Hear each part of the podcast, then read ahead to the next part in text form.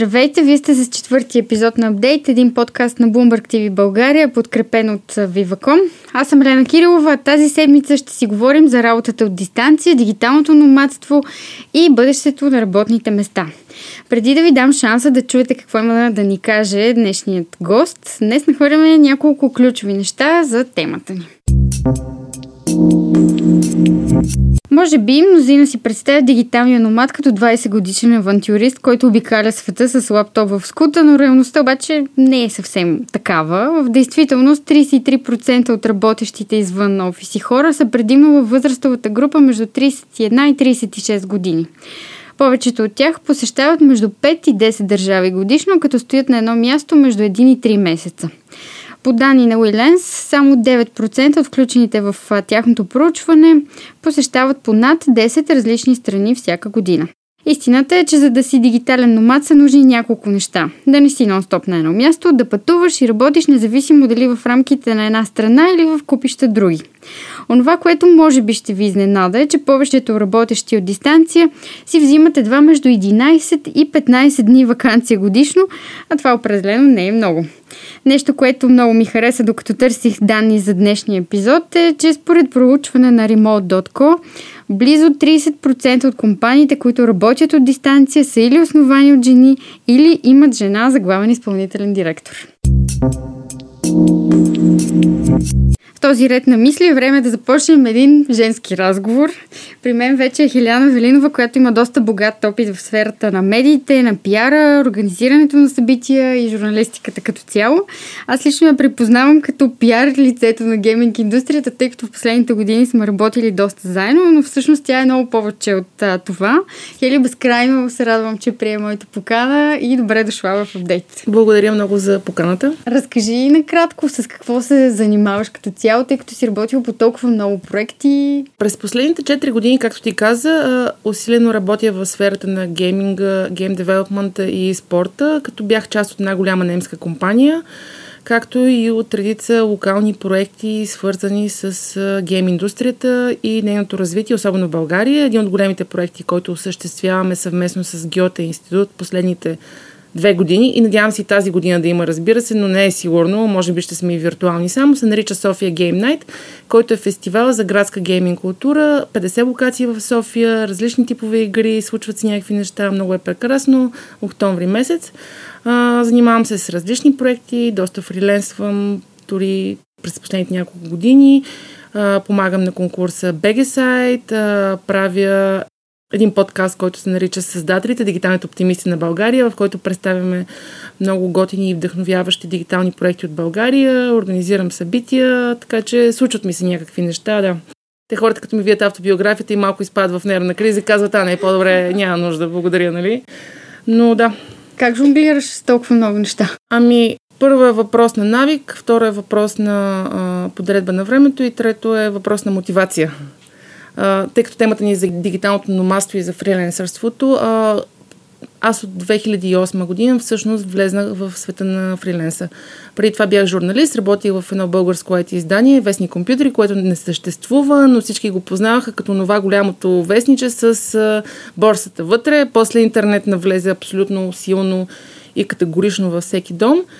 И аз пък заминах в Словакия. Една година бях доброволец по Европейска доброволческа служба и а, се занимавах с деца в неразностойно положение в Словакия, в едно малко селце. След като се върнах, се чудех какво да се хвана и станах фрилен журналист, започнах да пиша за 10 издания и междувременно правих тренинги за доброволци, които идват в България. А, тогава, както и сега се случи, а, кризата ни удари. И аз научих първия си урок от 10 издания, започнах да работя само за едно, тъй като хората първото нещо, което правят при такива ситуации е, че режат външните автори, външните фриленс хора и така нататък. Та, това ме научи на един урок, който а, през годините съм го ползвала много. Винаги да си имам първо някакъв бекъп, чисто финансов, който да, да знам, че при подобна случка аз мога да оцелея. И така. И сега имаш дежаво, предполагам. И сега имам страхотно дежаво, но а, тогава стана по-бавно. Мисля, 2008 економическата криза стана доста по-бавна. Аз работех за различни сайтове, за мобилни устройства, един сайт за запознанства, който вече не съществува. А, пишех статии за страшно много места и едно по едно те почнаха да опадат. И аз а, трябваше още тогава се сета, че нещо става, но а, не ми хрумна тогава, нали, говоряки си за дигитално номадство, се бях настанила в градината на баба ми и а, на двора имаме една постройка и аз си стоях в постройката и си работех оттам, тъй като интернет в къщата не работеше.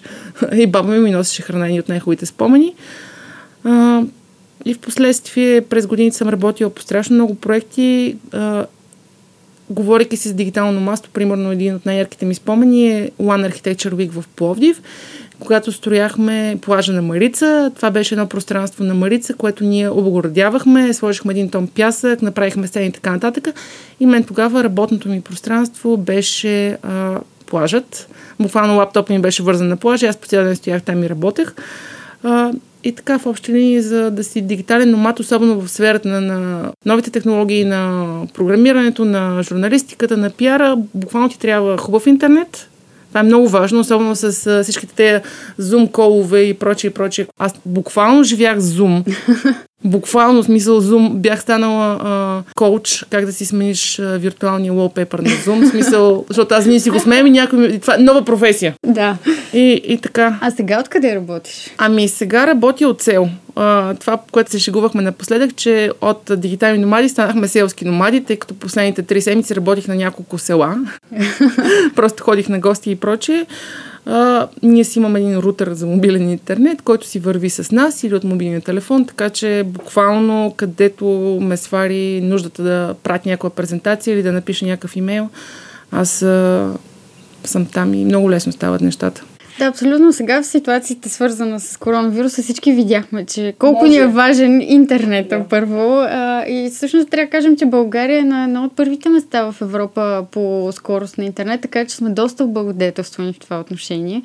А, говорейки си за коронавируса, доста хора видяха, че нещата могат да се случват и от дистанция. Очакваш ли, че ще има нова вълна от фрилансъри след като отмине тази криза?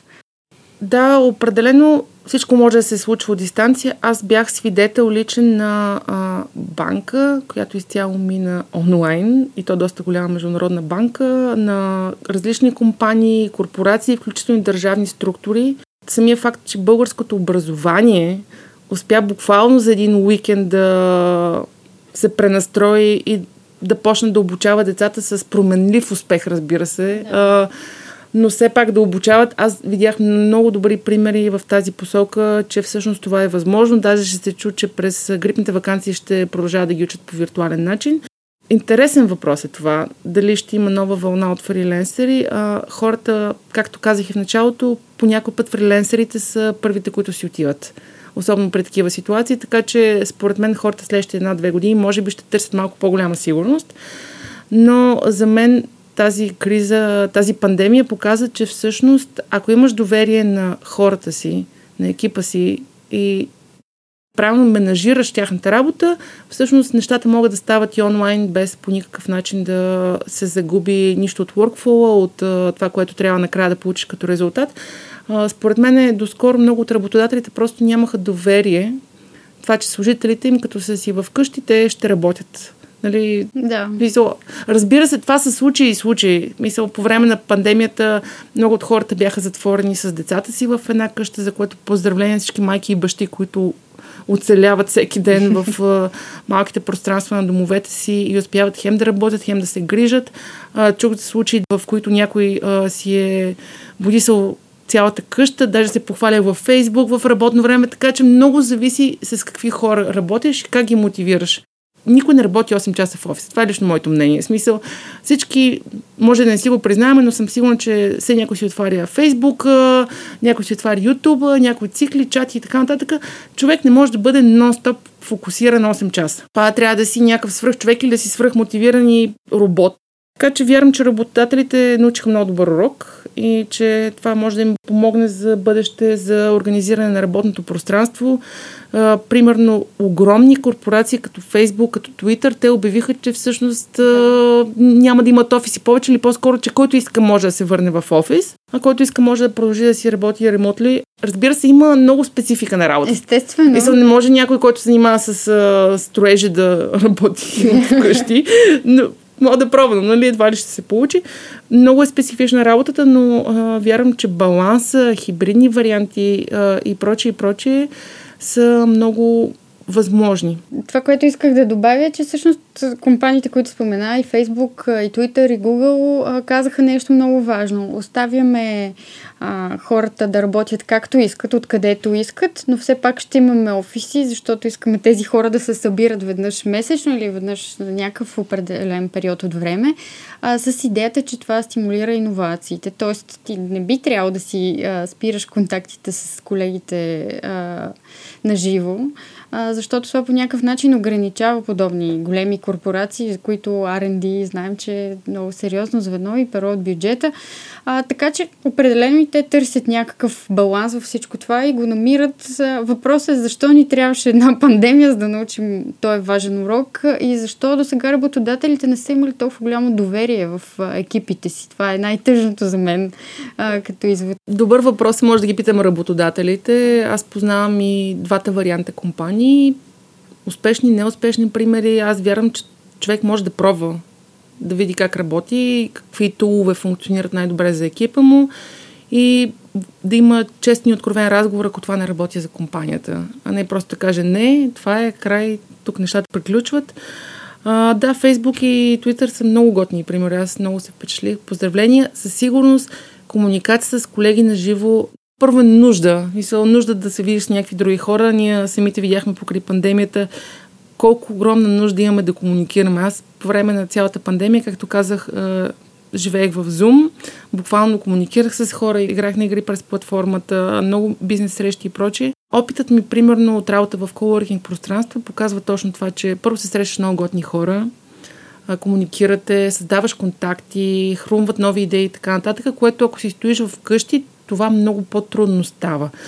Примерно по време на а, локдауна участвах и в един хакатон, да хакнем кризата в България, който роди страхотни идеи, които вече са много напред и се изпълняват. Така че със сигурност социализацията, комуникацията и общуването в такава среда а, са път за напреде. Но не е нужно просто да е 100% и постоянно. Разбира се, пак казвам, това много си зависи от бизнеса. Да, а това ли е нещо, което най-много ти е липсвало като фрилансър и като човек, който работи където иска? Това да си постоянно с а, хора, с които да разменяте идеи и опит. Ами, това си липсва със сигурност. Отделно а, онлайн Zoom срещи и прочее, те малко натоварват. Мисъл, съвсем друго е една среща на живо, в която за един час да си кажете каквото имате и много по-лесно върви комуникацията. Също така офисното кафе. Това винаги е нещо, което ми липсва комуникация с хора, нови идеи със сигурност, но аз, както казах и в началото, аз примерно знам моя стил на работа и предпочитам да съм сама и да се съсредоточа и да имам някакъв ритуал на работа, отколкото хора, които да ме разсейват наоколо.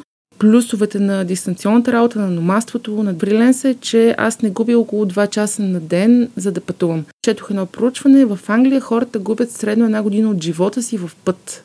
И за, от целия си живот една година ти пътуваш. Това са два часа на, на ден минимум, особено за пространствата като Англия. Това са примерно малко повече, към 3 часа да шофираш и така нататък. Това е време, което можеш да го оползотвориш много по-добре. Можеш да тренираш, да комуникираш с семейството, да четеш книги и прочее и прочее. Аз самата едно време а, работех на горубляне и от а, края на София, който пътувах, аз смеях три транспорта и пътувах около час и половина-два на ден на работа. На кой е нужно това? Като сметнеш в края на седмицата, края колко сметка, време да, си загубила. Буквално един ден ти отива горе-долу на седмица, само да пътуваш от едното място до другото. Това за мен е много голям плюс на дистанционната работа. Дори да не е постоянна дистанционна работа, да е хибриден вариант, два дена home офис, три дена офис, пак спестяваш един, един половин ден, който всъщност може да го ползотвориш за себе си и да свършиш нещо. Така че, ако а, работодателите решат да отидат в тази посока, те, вярвам, ще оценят и преимуществата и бенефитите за компанията и, и самото доверие на хората в тях и желанието да работят повече. Поне това е моята гледна точка, разбира се. Пак казвам, огромни корпорации, телекоми, банки, нали, сектори, които ние не сме предполагали, че могат да бъдат дистанционно, всъщност точно за един уикенд, буквално, те тръгнаха да работят дистанционно. Разбира се, те имат протоколи, които години преди пандемията са написани, как трябва да се реагира в тези ситуации. Така че аз това, което мога да препоръчам за компаниите, за да не ни хване изненадващо отново подобно нещо, подобна ситуация, да направят протоколи за действие, какво се прави при следващ локдаун на държавата, при следваща криза, при подобни ситуации, така че не да се чувстват като в, какво беше, от чиста, а да знаят как, какво трябва да правят. Да, така че за мен подготовката, подготовката предварителната, но кой можеше да очаква, че това ще ни се случи, в смисъл, в всички още се смееха и беше ха-ха, това никой няма да до тук. Добро утро. Да. Но за мен реално живота ми почти не се промени. Но забелязах страшно много хора около мен, които бяха в, особено в началото в една дупка.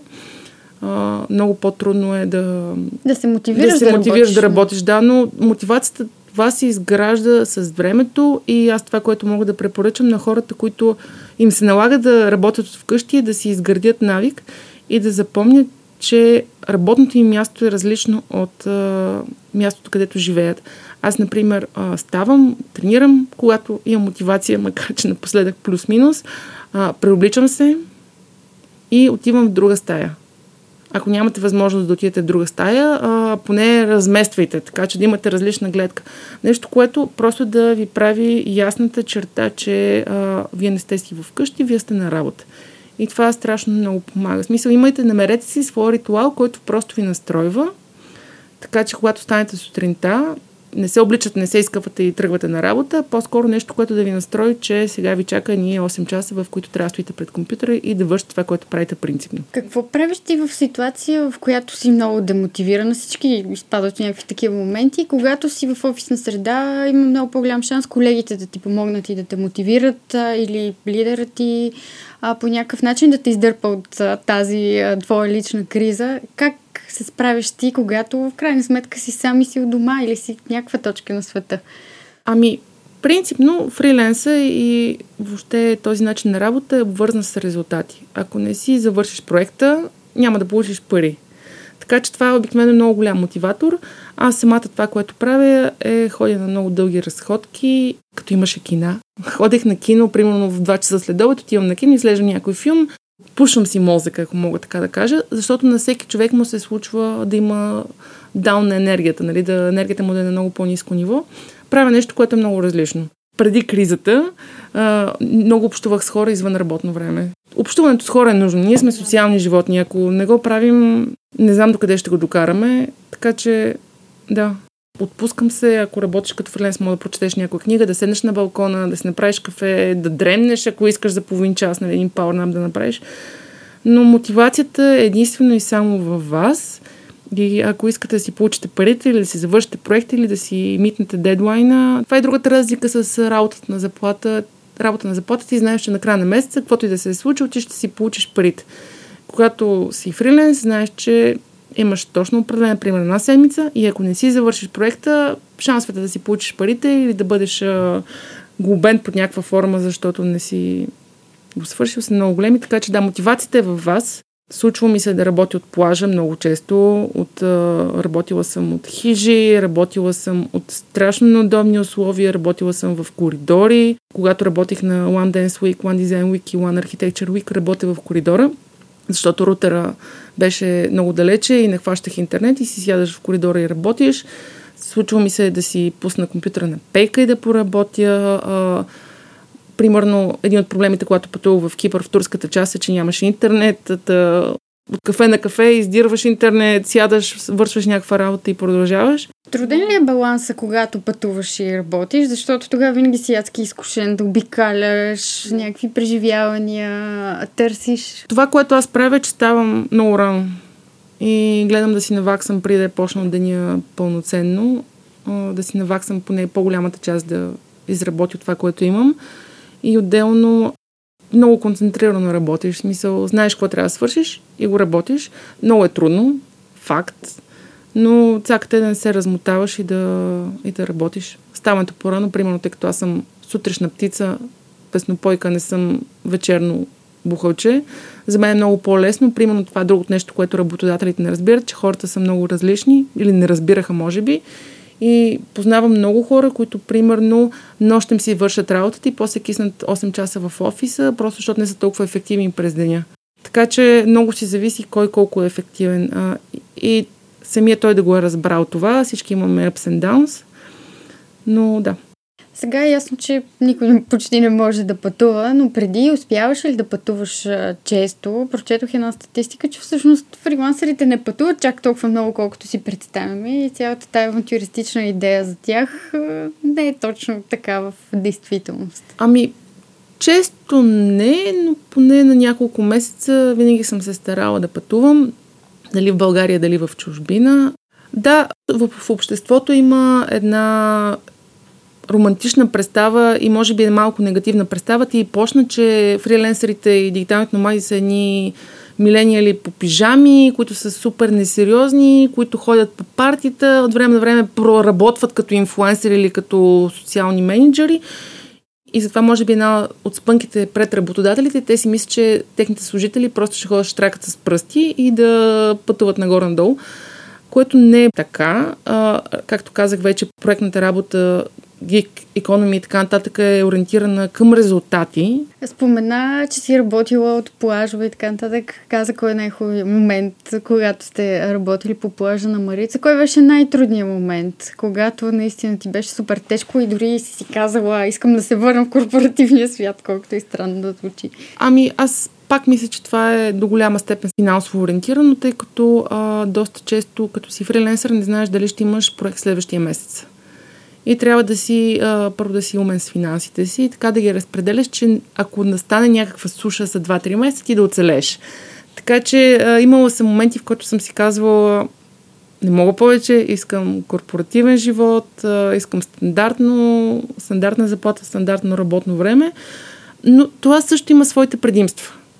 Така че според зависи. Но труден момент, който да си кажа, ох, този живот много скучен, не, не съм имала. Може би защото си работил по твърде много проекти често и не ти е било скучно. Не, по някои пъти аз имам един проблем, че не мога да кажа не и като ми предложи някакъв проект, аз съм да и после оправи се. а, всъщност по колко най-много проекта на куп си движила? 3-4 ми се е случвало, но те обикновено са много различни. Гледам да не се застъпват във времето като изпълнение, защото знаеш, че да си мултифункционален и да правиш много неща наведнъж и всъщност да се проваляш във всичко. Така че малко а, поспрях. Когато си фриленсър, ти а, просто казваш да на всичко, защото, както казах, не знаеш дали следващия месец има какво да работиш. И а, обикновено казваш да на всичко, но спрях тази практика и много внимателно подбирам проектите в момента, така че стигнах до момента, в който имам желание да правя само интересни неща, а не просто да, да работя за, за съществувам. А в сегашната ситуация, в която очевидно всички се нуждаят да. спешно от работа, а, мислиш ли, че ще постигнеш лесно такъв баланс? Съмнявам се.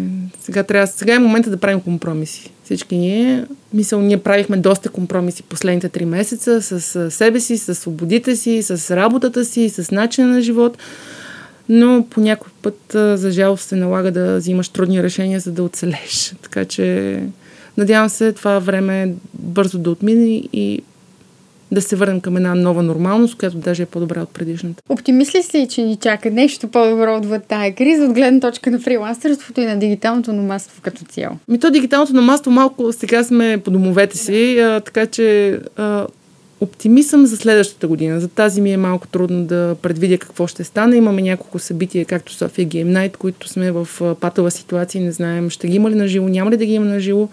Предполагам, че това е при много хора от ивент бизнеса същата ситуация. Надявам се да се намери вариант, тъй като 30% на зали и пространства всъщност не може даже да покрие минималните разходи за хора, които работят по проектите. Така че надявам се да оцелеят.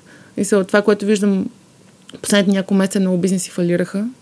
А, страшно много хора ще се впуснат в пазара на труда. Не знам какво ще стане. Бях оптимист преди 3 месеца. Сега в момента съм а, по средата. Да, истината е, че прогнозирането е адски трудно. Ако трябва да дадеш съвет на някой фрилансър сега, който е в подобна тежка ситуация, какво би му казал? Ами, аз когато си търся нов проект, за мен съвет е да кажа на света, че си търся проект. В смисъл, почвам да пиша на всички подред, пускам си статуси във Фейсбук и прочее и прочее. Ако търсите работа, търсите нови проекти и предизвикателства, кажете на света, защото той няма да, няма да разбере сам. Супер, благодаря ти много за това гостуване, Хели. Мисля, че даде доста полезни съвети на фрилансерите и на хората, които искат да се впуснат в дигиталното номадство в един момент който могат. Благодаря за поканата. Желая успех на всички. Благодаря. Ови, сега е време да се разделим с Хиляна Валинова. Си казахме няколко важни неща за дигиталното номадство, работата от дистанция, хубавите и нейните лоши страни, разбира се. Ако сте пропуснали някои от предишните ни теми за умните градове, за 5G мрежите и дигиталните портфели, разбира се, може да наваксате в сайтовете InvestorBG, BloombergTV.bg и разбира се във всички големи подкаст платформи. Това беше апдейт, подкаст на Bloomberg TV България. Чао и до скоро! thank you